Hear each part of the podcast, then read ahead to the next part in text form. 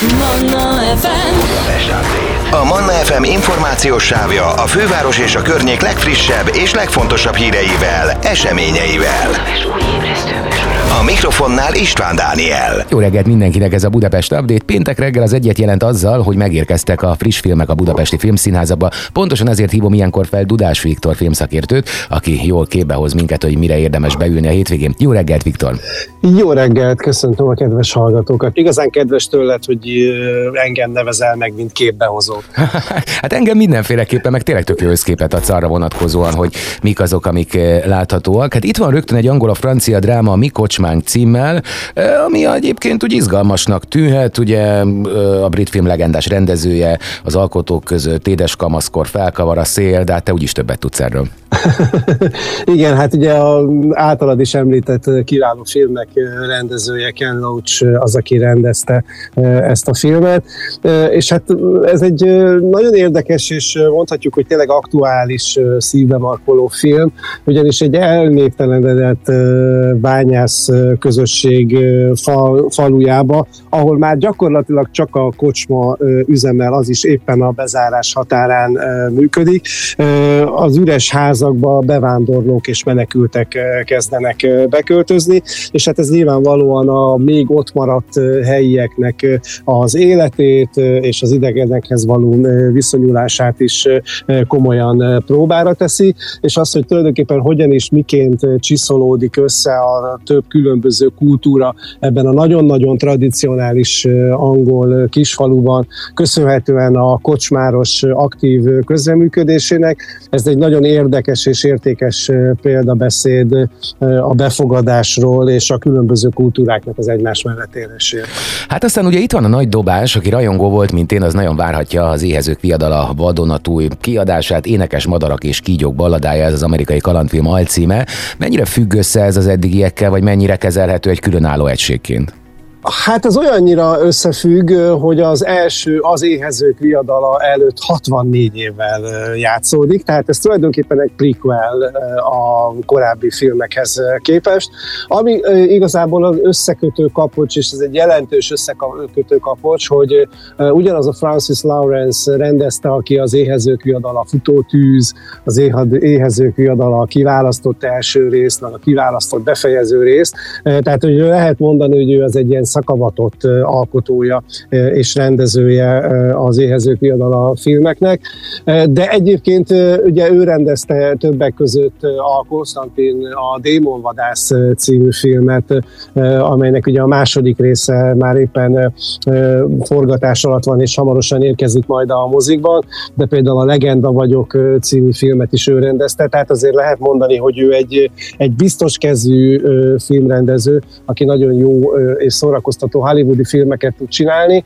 Hát ez az éhezők viadala nekem egy kicsit olyan várakozáson aluli volt. Tehát elképesztő a látvány, és nagyon dinamikus a filmnek a témavezetése, de igazából a szereplőkkel, meg ugye a, a sztorival úgy nekem nehéz volt azonosulni. Jó, mondjuk én nem vagyok egy nagy rajongója a, a sorozatnak, annak ellenére, hogy elismerem, de nyilvánvalóan ez, az a, ez a film azoknak készült, akik például az Alkonyat szériát is nagyon-nagyon szerették.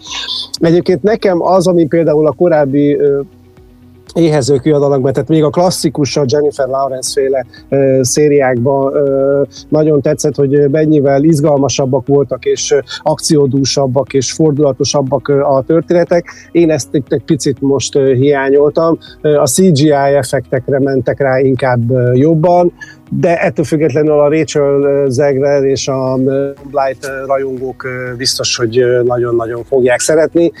Megkockáztatom, hogy én már kicsit kezdek kiöregedni ezekkel a filmekkel. Hát igen, nem vagyunk mai csirkék, hogyha egy korba rakjuk egymást vagy magunkat, hiszen például már abszolút megéltük azt a sztorit, amiről szól a következő ajánlatunk, ugye ez a Libertate 89 Szeben című magyar román történelmi dráma, középpontban a Ceausescu rendszer búcsújával. Igen, és ugye hát a, a Ceausescu rendszer bukása a legvéresebb kommunista diktatúra felszámolás volt az egész, az egész volt KGST blogban, és ennek a nagyon véres forradalomnak egy tulajdonképpen alig ismert, és szeren, de szerencsére nem elfeledett momentuma volt az, hogy nagy szememben a szekuritáte és a rendőrség közötti szembenállás következtében nagyon-nagyon sok rendvédelmi dolgozót egy üres medencébe zártak be, gyakorlatilag falak nélkül, de mégis nagyon komoly falakkal körbevéve, és tulajdonképpen arról, hogy mennyire tisztázatlan körülmények között is zájlott le ez a forradalom, és hogy a szekuritáta és a rendőrség Romániában milyen háttéralkuk és a mai napig nem tisztázott körülmények között mentett át a hatalmát a nagyvezér kivégzése alatt, közben, után. Erről beszél Tudor Giorgio filmje, ami egyébként ugye magyar-román koprodukcióval jött létre. Hát Tudor Giorgio-t meg szerintem a, a művészfilm rajongóknak és a román film rajongóinak nem kell különösebben bemutassuk, mert azért a Miért én című filmjével például a magyar közönséget is még egyszer mondom, mert például a Miért én című filmjével a magyar közönség meg egyszer. A Miért én című filmét a magyar közönség is kedvelhette, de például koprodukcer volt a, a Spirál című filmben, tehát egyébként nagyon jó kapcsolatokat ápol a magyar alkotókkal, mert például Municó Kornél Delta című filmjében is segítkezett, tehát hogy az, hogy ő egy magyar-román koprodukcióban készítette el ezt a filmét, az talán nem a véletlen művel. És aztán van még egy magyar ajánlatunk, ez is drámaként fut, Magas mentés a címe. Ha jól értesültem, akkor központjában egy tűzoltóval? Igen, sajnálatos módon ezt a filmet még nem volt szerencsém megnézni, mert amikor a filmnek a premierje volt, akkor én egy másik filmet kellett, hogy megnézzek, amely egy kicsit később érkezik a mozikba, de arra csak akkor is úgy volt lehetőség. Hát a filmet az a Fésős András rendezte, akinek még 2000-ben volt a Balra a nap nyugszik című filmje, és hát elég ritkán áll a kamera mögé filmet rendezni, mert azóta gyakorlatilag egy rövid kisfilm filmje volt a Három séta 2005-ből, majd pedig a Tűzvonalban sorozatban rendezett epizódokat.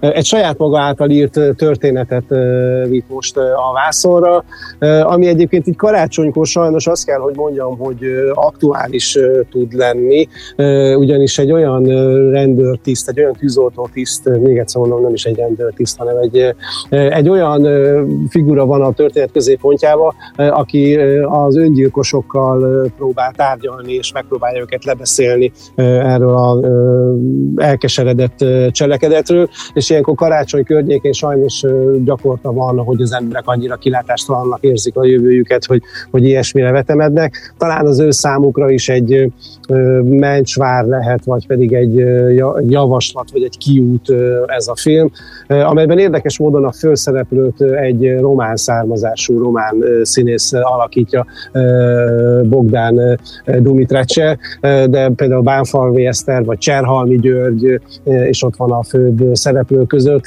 Keresztes Tamás például szintén, Keszég László, akit nagyon-nagyon ritkán láthatunk a vászton. Szereplőgárda alapján egy érdekes és izgalmas filmre van kilátás. És aztán a végére hagytam a nagy falatot, a nagy halat, ez a, egy francia film, Vendég a francia kastélyban címmel, ugye ez új Malkovics film.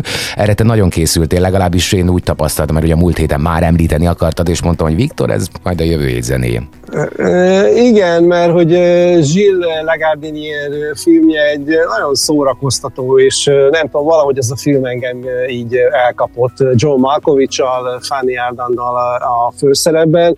Van egy idős angol úriember, aki elveszti a feleségét, és hogy a gyászt jobban fel tudja dolgozni, ellátogat abba a kastélyba, arra a környékre, ahol megismerkedett az egykori feleségével, és ebben a kastélyban pedig éppen egy szolgálót keresnek, és azt hiszik, hogy amikor ő becsönget az ajtón, akkor ő a, tulajdonképpen a komornyik állásra érkezett, és hát ez nyilvánvalóan az ő életét is, meg a kastélyban élők életét is azért összezavarja, és aztán persze végül kiderül, hogy miért is van ott és hogyan van ott, de mire ez kiderül, addig gyakorlatilag minden résztvevőnek fenekestől felfordul az élete, és természetesen új impulzusokat és új irányokat vesz.